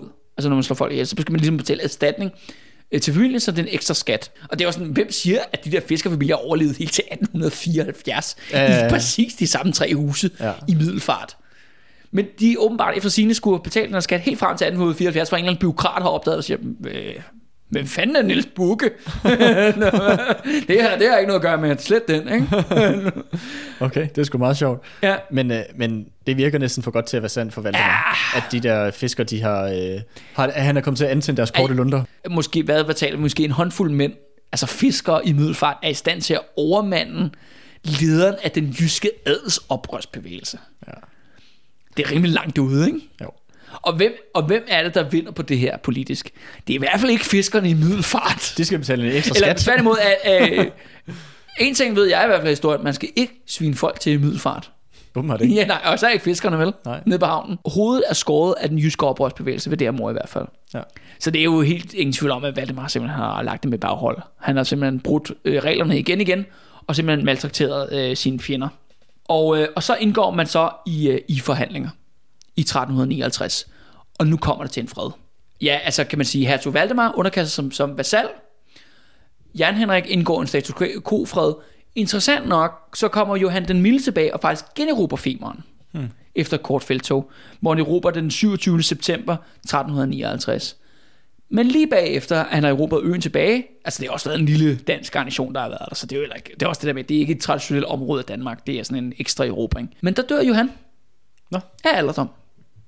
har det også været med lang tid? Han har været med i lang tid, og det er jo nu, Andreas, du kan mindes tilbage i flashbacks, da vi sad og snakkede om alle de, der, alle de gode stunder, vi har haft med ham. Ja. Ej, kan du huske dengang, hvor han stjal alt for, for sjællænderne? Ja, og, kan du huske dengang, han tog alt tøjet fra paven til udsending? Kan du Ja. huske det? Jo, Ja, jo, jo. Og der var der også alle de der danskere, han brændte af den der kirke i Helsinge. Og... Ja, vi, har haft, vi har haft mange gode minder med Ja, ham. ja, og der hvor i Vordingborg, hvor han ikke ville slås, hvor han hellere ville have pengene i stedet for og sådan nogle ting. Ikke? Så sådan, ja, Fede tider. gode gamle Johan, vi takker, vi takker dig for alt den øh, underholdning, du har, har bidraget med her til, øh, til serien. Men ja, så er det simpelthen en af de gamle, han skrider svinger, og det er jo meget ironisk, kan man sige, at han faktisk dør Af altså, ja, i sit seng. Han har en søn, der hedder øh, Adolf, men han- altså, det er ikke noget, der er sådan er videre relevant for os her fremadrettet. Så kan vi godt glemme igen. Ja, men, men, han, men hans søn, du ved, han dør, og, og, og, og Slægten lever videre. slægten lever videre, og Adolf indgår så en fred med Valdemar, øh, og ligesom får afsluttet kamphandlingerne.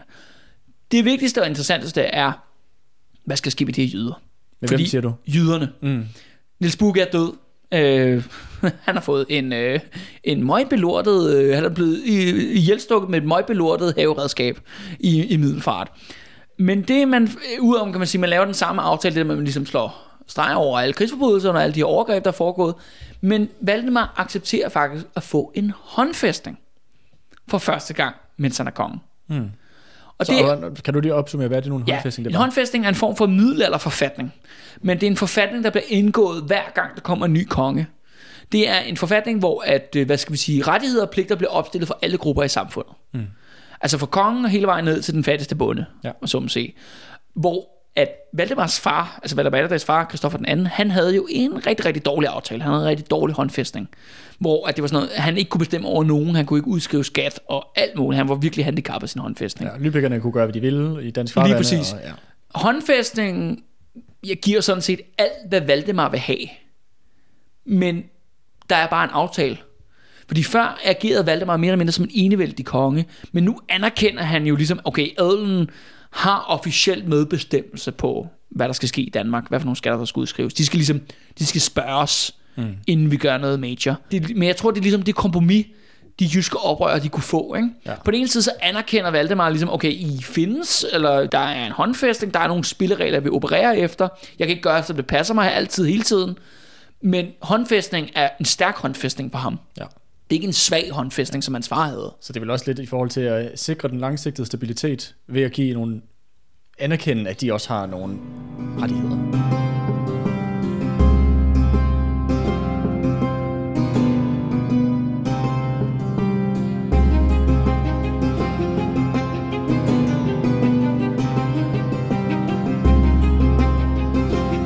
Hvem er nu tilbage på, på skakbrættet, øh, Andreas? Uh, hvem har vi tilbage? Altså, vi har jo selvfølgelig Valdemar den onde. Mm. Hvis ikke han allerede var en stor spiller inden, så er kun blevet større. Hvad har Valdemars mission været for dag 1 siden 1340? Den har været delt op i etapper. Altså, det langsigtede mål har vel været at samle Danmark igen. Ja, Han har så fået dele af landet øh, styk, for, styk for det styk. skal også siges, at den her fredsaftale blev indgået i 1359. De sidste dele af Jylland og Fyn kommer tilbage nu. Okay, okay. Så nu har han faktisk opnået hans mål med Ja. at få Danmark tilbage på nær, dele, på nær Sverige. Netop. Ja. Fordi det er det, vi mangler her, vi kommer til at slutte af på dagens episode er, fordi mens at Valdemar har været nede og begå massakre i Angel og andre steder, og Femeren og så videre, så erklærer faktisk Sverige Norge Dan- øh, Valdemar krig. Hmm. Men vi er lige nødt til at lave et hurtigt recap, øh, hvad der er foregået derovre, fordi at Sverige er kommet ind i en ret katastrofal øh, politisk situation, som gør, at selvom de går sådan set går med i krigen på de andre oprørs side, altså du ved, holstenerne og jyderne og alt det der, så gør de ingenting i hele perioden. De sidder Det er fuldstændig stadig passivt. Magn- Smukke, der er konge der. Og dog. Og dog, okay. der er virkelig nogle ting, der er skiftet op i løbet af den her periode. I 1350'erne bliver det store øh, militære og politiske og økonomiske vendepunkt i Nordens historie. Som jeg sagde, Magnus den Smukke, han har været konge i mange år i Sverige og Norge. Virkelig, altså han har jo skabt et skandinavisk powerhouse over på den anden side af sundet. Skånelandene er blevet underlagt ham som konge. Han har jo været the top dog i forhold til Valdemar gennem hele perioden. Men på sine ældre dage begynder der at ske ting og sager. Der udbryder simpelthen en krise i familien. Og krisen den starter med, ja, på baggrund af Magnus' tilnavn. Han hedder jo Magnus den Smukke, godt huske hvorfor han bliver kaldt den Smukke. Ja, var det ikke noget med, at han, øh, han godt kunne lide mænd? Var det ikke Yes. yes. noget, den du har? Det, der kommer til at ske, er, at der kommer en smuk, mandlig yngling ind i Magnus' liv, som skaber en hel masse ballade. Øh, det er en fyr, der hedder Bent. Han er, han er ridder, altså en del af den svenske adelsfamilie. Men problemet er lidt, at øh, Magnus han har jo to sønner med en dronning, der hedder Blanka, som kommer over fra Østeuropa af. Og han har fået to sønner. Den ene, øh, den ældste søn hedder Erik, og den yngste søn hedder Håkon. Men, og så er det jo meningen, jo, så er det ligesom med meningen, at Erik en dag skal være konge af, af Norge og Sverige, men lige pludselig kommer Bent valsende ind i deres liv, og tager simpelthen den meget ældre Magnus den Smukkes øh, hjerte med storm. Og han begynder simpelthen at begunstige Bent over Erik. Okay. Han gør ham blandt andet til øh, hertug af Skåne Nå, og Finland. det er jo ikke sådan, uh, u- sådan uvigtige områder. Og Erik, han bliver bare super pest. Og der samler sig faktisk en intern svensk opposition rundt omkring Erik mod Smukke. Magnus den Smukke laver så det, at han indsætter Håkon, som er så lillebroren til Erik, som så er kun 15 år på det tidspunkt. Han bliver indsat som fremtidig konge i Norge, kun i Norge. Hmm. Og der begynder faktisk Valdemar, op til den her konflikt starter, Valdemar at snakke med Magnus. Og sige, jamen hør her, jeg har jo faktisk en datter, der hedder Margrethe, og hun er så kun 6 år gammel på det her tidspunkt. De skal da giftes. Skal Margrethe ikke være dronning af Norge? Det, der så sker i mellemtiden, er, at Erik simpelthen begår oprør mod Magnus, og simpelthen fuldstændig besejrer ham. Nærmest tager ham som gissel, og tvinger... prøv lige for den. Ja. Håkon gør oprør, eller siger Nej, nej, nej, nej. Hå- Håkon er en teenager. Ja. Og han, han bliver egentlig kontrolleret stadigvæk af Magnus den Smukke. Håkons storebror, altså Ma- Magnus' ældste søn Erik, Erik, ja. han begår oprør Okay. mod Magnus og Håkon og Bent. Ja. Og Erik han vinder. Magnus og hans dronning Blanka, de er alle sammen i Helsingborg, altså lige over på den anden side af, af ja. vandet herfra. Og Erik han er i Stockholm. Bent han bliver simpelthen nødt til at gå i eksil Nå. øh, på baggrund af alt det her, der er sket, fordi der er simpelthen så meget vrede mod, at man kan ikke have et åbenlyst seksuelt forhold, homoseksuelt forhold, i toppen af den svenske kongemagt. Det er fuldstændig udelukket. Erik har sådan set magten. Men så er der så et andet problem. Erik viser sig at være ret øh, psykisk ustabil. Nå. Han er åbenbart en rigtig, rigtig hissigprop. Mere end, øh, end sammenlignet med de korte lunder, han ellers Ja, omgiver sig ja, med. ja, ja. I selv i et samfund, hvor alle har korte lunder, der er Erik ekstra Den kort. korteste. Ja, ja, det korteste. Han er bare, fuff, du ved, ikke? Det er et kæmpe problem. Han er faktisk totalt uregerlig. Han er super ophidset. Han begynder allerede sådan, du ved, at bekrige sine egne tidligere allierede, altså svenske stormænd. Det, det er et rigtig, rigtig klosterfuck i Sverige, politisk set. Det, det svækker jo Sverige enormt meget internt. Men i hele den her proces, hvor at Valdemar er beskæftiget med at slå holstenerne på deres hjemmebane, så erklærer simpelthen Erik Valdemar krig Okay. i den situation. Sådan lidt ud af det blå. Det virker som om, at Sverige er sådan rimelig en dårlig position for at føre en krig. Ja, ja, ja, ja, ja det, er, det er fuldstændig korrekt set. Det går, at Sverige har jo været inde i en, faktisk en borgerkrigssituation lige nu, ja. Ja. ikke? Og Sverige er jo meget, meget fattigere land end Danmark. De har simpelthen ikke nogen ressourcer til at samle en her for. Så Valdemar han begynder at snakke med Magnus, og sådan siger, Nå, men hør Magnus, du skal sgu da være konge igen. Hvad med, at vi ligesom øh, allierer vores to slægter sammen? Ægteskab mellem Margrethe og Håkon. Mm-hmm. Det ligesom kan komme op, og, op, og, og, op i spil. Valdemar invaderer faktisk Skåne, og indtager det. Men så fordi, at øh, han øh, åbenbart løber tør for penge med den der her, jo, det er jo sådan, de er jo hele tiden under ligesom en timetable, så bliver nødt til at trække sig ud igen, og han ligesom overlader området til Magnus' øh, magt igen. Erik kommer tilbage, og efter sine så har han, han den her, han har samlet for at indtage Skåne igen. Det er en her, som er så fattig, at herren kun er bevæbnet med køller. altså, altså store kæppe, det vil ude i skoven. Ja, ja, ja. Det, så det, det, det, bliver, det bliver kaldt for knibbelhæren. Okay. Så han kommer simpelthen væltende igen og indtager Skåne. Øh, hvad, øh, Magnus han er på Helsingborg, øh, altså Festingborg, ja. På den anden side. Og så er det så, okay, nå, så, bliver, så tvinger Erik Magnus sin far så til at, okay, du skal også erklære krig mod Valdemar, og så frem og tilbage og sådan noget. Blandt andet, mens de har de her forhandlinger, øh, mens, du ved, der er alle de svenske stormænd, den svenske kirke er med i spil, og så videre, så videre, de altså mødes i, Hels- i Helsingborg, så lige pludselig så får ikke bare fuldstændig flip, vælger at tage en del af den her fredsforhandlingsdelegation, eller du ved, det store tingmøde, der foregår, simpelthen låser dem ind i lokal kirke af. Okay. Han begår simpelthen en massakre midt i de her forhandlinger, ikke? fordi han er bare fuldstændig politisk ustabil. Ikke? Ja. Han er fuldstændig vanvittig. Bent, han åbenbart, han prøver at komme tilbage fra sit eksil for at... Hvor har han været henne? Jamen, jeg tror, han har været smut i Tyskland. Det, når, man, når man ryger ud i kulden i skandinavisk historie, så tager man altid til Tyskland. Det er, ligesom, det er der, man tager ind. Ikke? Okay. Der, ikke, if you can make it there, you can make it anywhere. Men øh, han kommer simpelthen tilbage, bliver simpelthen fanget af Erik, tortureret til døde, og kastet foran øh, Magnus' fødder, ikke? Hmm. I sådan en besked. Så der, Så der er, rigtig, der er virkelig lagt op til, at nu skal der bare være fredsforhandlinger igen. Ja, Og, og, øh, og det der så sker er, at øh, øh, mens det her meget, meget, og det skal også sige, at Erik er super ung. Altså han er 21 eller sådan noget. ja, okay. Han er en ung gut, ikke? Ja. Og han har lige så en hustru, som er lige så ung som ham selv. Øh, en svensk adelskvinde, han er blevet gift med, ikke? som så skal, skal være dronning. Der er rigtig dårlig stemning i Sverige og i Helsingborg efter hele det her show af massakre og dræbte tidligere første elskere og alt det der. Og så på et tidspunkt, så går Eriks mor, altså øh, Magnus, den smukkes hustru Blanka der, som jeg formoder er, at de jo ikke fordi, at han er jo så tydeligvis til, til mænd, ikke? Mm. Men, men de har jo en eller anden form for politisk relationship. De, you gotta make it work, ikke? Ja, ja, ja. uh, somehow i den der i det der power po- politics, ikke? Og der er jo også den unge søn, den yngre søn Håkon jo stadigvæk, ikke? ja. Skal man så er han blevet gift endnu? Med, Nej, nej, nej, nej, men det, der er bare tale om, at man skal giftes med Margrethe, ikke? Ja. Og det skal også siges jo, at Valdemar har også en søn, der hedder Christoffer jo. Nå ja, Ja. som stadig lever på det tidspunkt. Ja, ja, og han jo ved at blive en voksen mand på det her tidspunkt, for mere og mere ansvar og sådan noget. Men ham skal vi nok komme tilbage til på, på et andet tidspunkt. Ja. Ikke lige i dag, dagens episode. Men øh, Blanka der, dronningen der, simpelthen siger, jamen hør til Erik og hustruen der, jamen skal vi ikke, skal vi ikke have et møde, hvor vi forsoner os? Hør, vi er jo familie, ikke? Vi er jo nødt til at stole på hinanden. Man har jo, i middelalderen, der har man jo kun sin familie. Mm. Fordi alle andre er, er ude på at skære næser og ører af dig. Basalt set, ikke? Så de mødes og snakker sammen, og øh, så sker der det, at øh, Blanka der, dronningen der af Sverige, hun forgifter Erik og konen. Og de begge to dør. Hun dræber simpelthen sit eget barn. Hun dræber Erik og hans kone. Ja, Okay. han dræber, hun dræber sit eget barn. Det er rimelig hardcore. Ja. Men han virker, han virker også en rigtig møgunge. Ja, ja, ja. Ja, og der er nok mange forældre, der tænker nu, øh, ja, buha, bare man havde den Vi mulighed. har, tæ- vi har tænkt tankerne. ja. Men hun, øh, ja, hun forgifter dem simpelthen, begge to. Men nu er Magnus den Smukke sådan set officielt øh, konge igen øh, af Sverige, Sverige og Norge. Og han kan sådan set tage tilbage til Stockholm, men det er jo virkelig, virkelig svækket. Og i den situation, der går Valdemar ind og griber til den. Fordi der er teknisk set aldrig nogensinde erklæret fred mellem de to, hmm. mens det her foregået. Så han invaderer Skåne.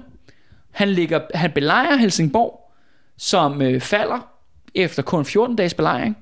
Og da Helsingborg falder, så deserterer hele Skånelandene, altså Skåne, Halland og Blikke, tilbage til Valdemar. Og anerkender hmm. ham som dansk konge igen. 30 år under Sverige er afsluttet. Hmm. Skånelandene er kommet tilbage til Danmark. Magnus, øh, den smukkes økonomi og her er fuldstændig smadret. Han er magtesløs. Han kan ikke gøre noget med sine egne ressourcer. Han bliver nødt til at blot acceptere situationen. Kan man sige, at nu er vi ved at nå, øh, nå slutningen til dagens episode. Men lige inden vi slutter af, så vil jeg lige påpege, at de her 30 år med Sverige, Valdemars mission er jo lykkedes. Det han har sat sig ud for at klare, lykkes her, du skal sige, nu har vi faktisk rundet året 1360 Ja. øh, nu. Han, øh, Skåne kommer tilbage igen øh, til, til Danmark. Fra, fra Aalborg af, hele vejen til Skåne. Mission accomplished. Mm. Men det her med, at, at Magnus Smukke har haft magten over Skåne i 30 år, det skal blive en tvangstanke i svensk politik. Ja, de vil gerne have dem tilbage. Ja. Ja. Og det bliver en besættelse de næste mange hundrede år, at Sverige mener, eller øh, ikke svenskerne som så, men den svenske kongemiddel, den svenske adel, de mener, at Skåne bør tilhøre Sverige. Og det fører faktisk til, at Skåne skal afstås i, øh, i 1659.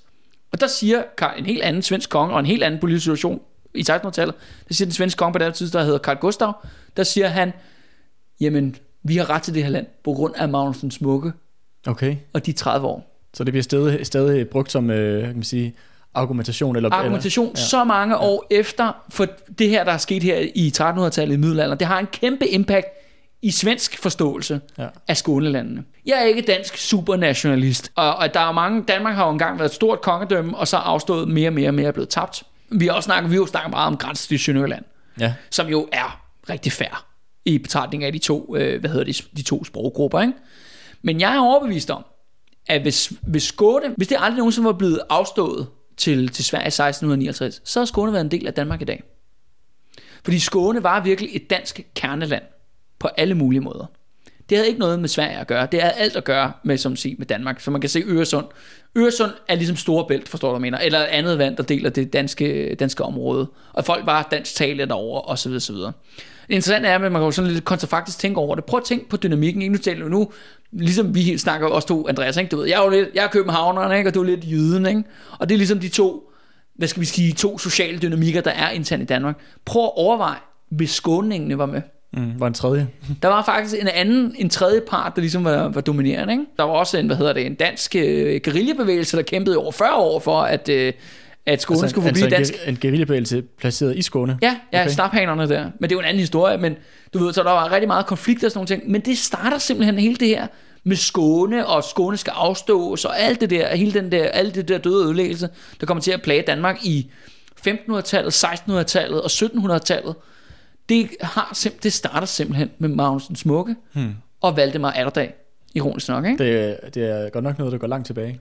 Men nu er vi nået til vejs ende for den her gang. Fordi Valdemar, som jeg sagde, har jo opnået missionen. Han er nu den dominerende magt i Skandinavien. Mm. Holstingerne er banket ned. Magnus og, og Sverige er banket ned. Men øh, hvis han skal have hele magten, Andreas, hvem er der så tilbage? Hvem er der stadigvæk tilbage at slå?